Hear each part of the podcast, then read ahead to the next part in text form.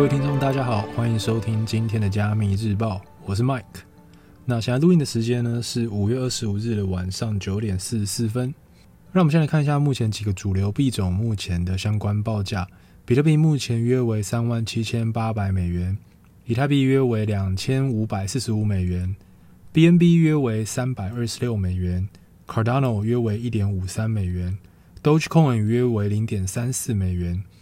目前大盘是呈现震荡的状况，请投资人留意投资风险。让我们先来看看第一则新闻：马斯克会见北美矿工谈环保，决议成立比特币挖矿委员会，促进能源使用透明度。比特币的能源议题一直是外界质疑加密货币可行性的最大症结点之一，而现在很可能出现的解决方案，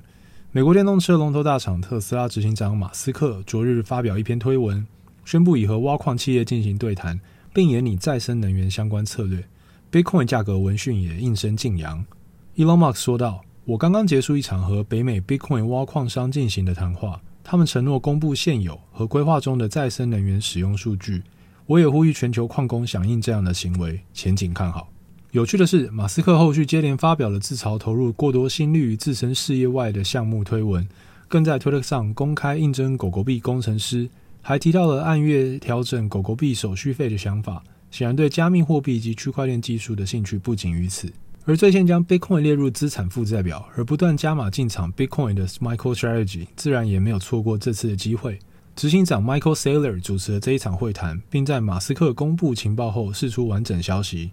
他提到，该场会议的结果之一就是美国矿业同意成立比特币挖矿委员会，希望能借此促进能源使用的透明度，并加速全球的永续性倡议。另外，Michael Saylor 也公布了所有与会的企业，其中包含了 Argo Blockchain、Blockcap、Core Scientific、Galaxy Digital、Hive Blockchain Technologies、Hot8 Mining、Riot Blockchain。以及 Marathon Digital Holdings 打算制定标准化的能源报告形式，设立 ESG 目标，同时教育并扩张 Bitcoin 市场。与会矿商之一的 Blockcap 更立刻回应了 Michael Saylor 的推文，并以数据证明自己积极增加永续性能源使用量的作为。Blockcap 说道：“Blockcap 致力于提升永续能源的使用，目前使用的电量中有百分之五十六来自零排放能源。同时，我们也会和能源新创业者与提供者合作。”拉高比例永续能源的使用量。相关消息释出后，市场显然认为这是一大利多讯号。据 TradingView 所提供的数据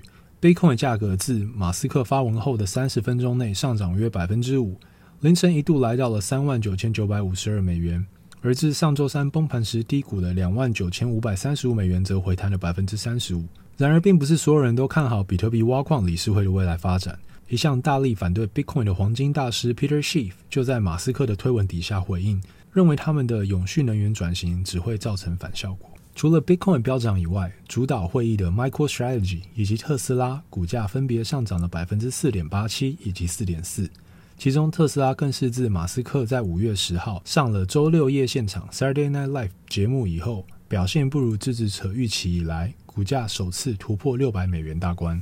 让我们来看第二则新闻。宁愿选比特币而非债券。桥水达里欧首接，我持有一些比特币。有“二王”之称，全球最大对冲基金桥水的创办人达里欧，过去曾质疑比特币的投资价值，后来又改口称比特币能对冲货币贬值，并且是一种类似于黄金的替代资产。如今，随着美元贬值，进一步削弱美债吸引力，越来越多人将目光投向比特币。就连达里欧也在接受外媒采访时坦言：“我持有一些比特币。”据悉，上述采访是于五月六日进行，并在 CoinDesk 周一举行的虚拟研讨会上播出。他还坦言，在通货膨胀的环境下，就个人方面来说，我宁愿持有比特币而非债券。即便如此，达里欧坚持认为，加密货币当前仍面临风险。他说，比特币最大的风险在于太成功。达里欧续称，目前最令人担忧的是政府有能力控制比特币、加密货币，指当局知道自己身处何种环境，也知道周遭发生何事。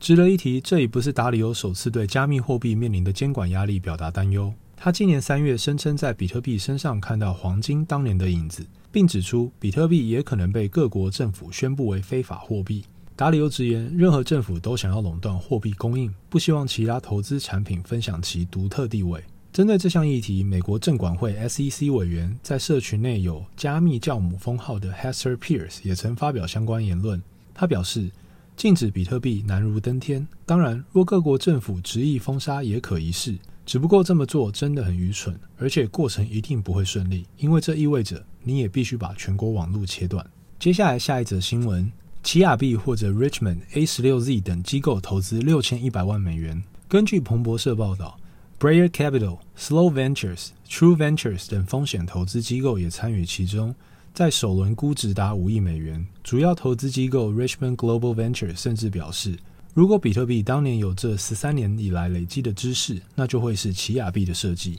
奇亚币营运长 Gene Hoffman 表示：“我们想要让数位货币比现金更便利。”他表示，此次的融资对于奇亚币征才以及成为政府、银行以及其他机构的交易与支付系统有莫大的帮助。Hoffman 表示，该公司在今年会寻求 IPO 公开上市。但也不排除以 SPAC 特殊目的的收购公司上市。他表示，在确认监管环境无虞，并且能让用户用货币对冲公开市场波动性之后，将尽快上市。再来，今天最后一则新闻：汇丰银行 CEO 表示，比特币价格太波动，无意提供相关服务。汇丰银行执行长齐耀年表示，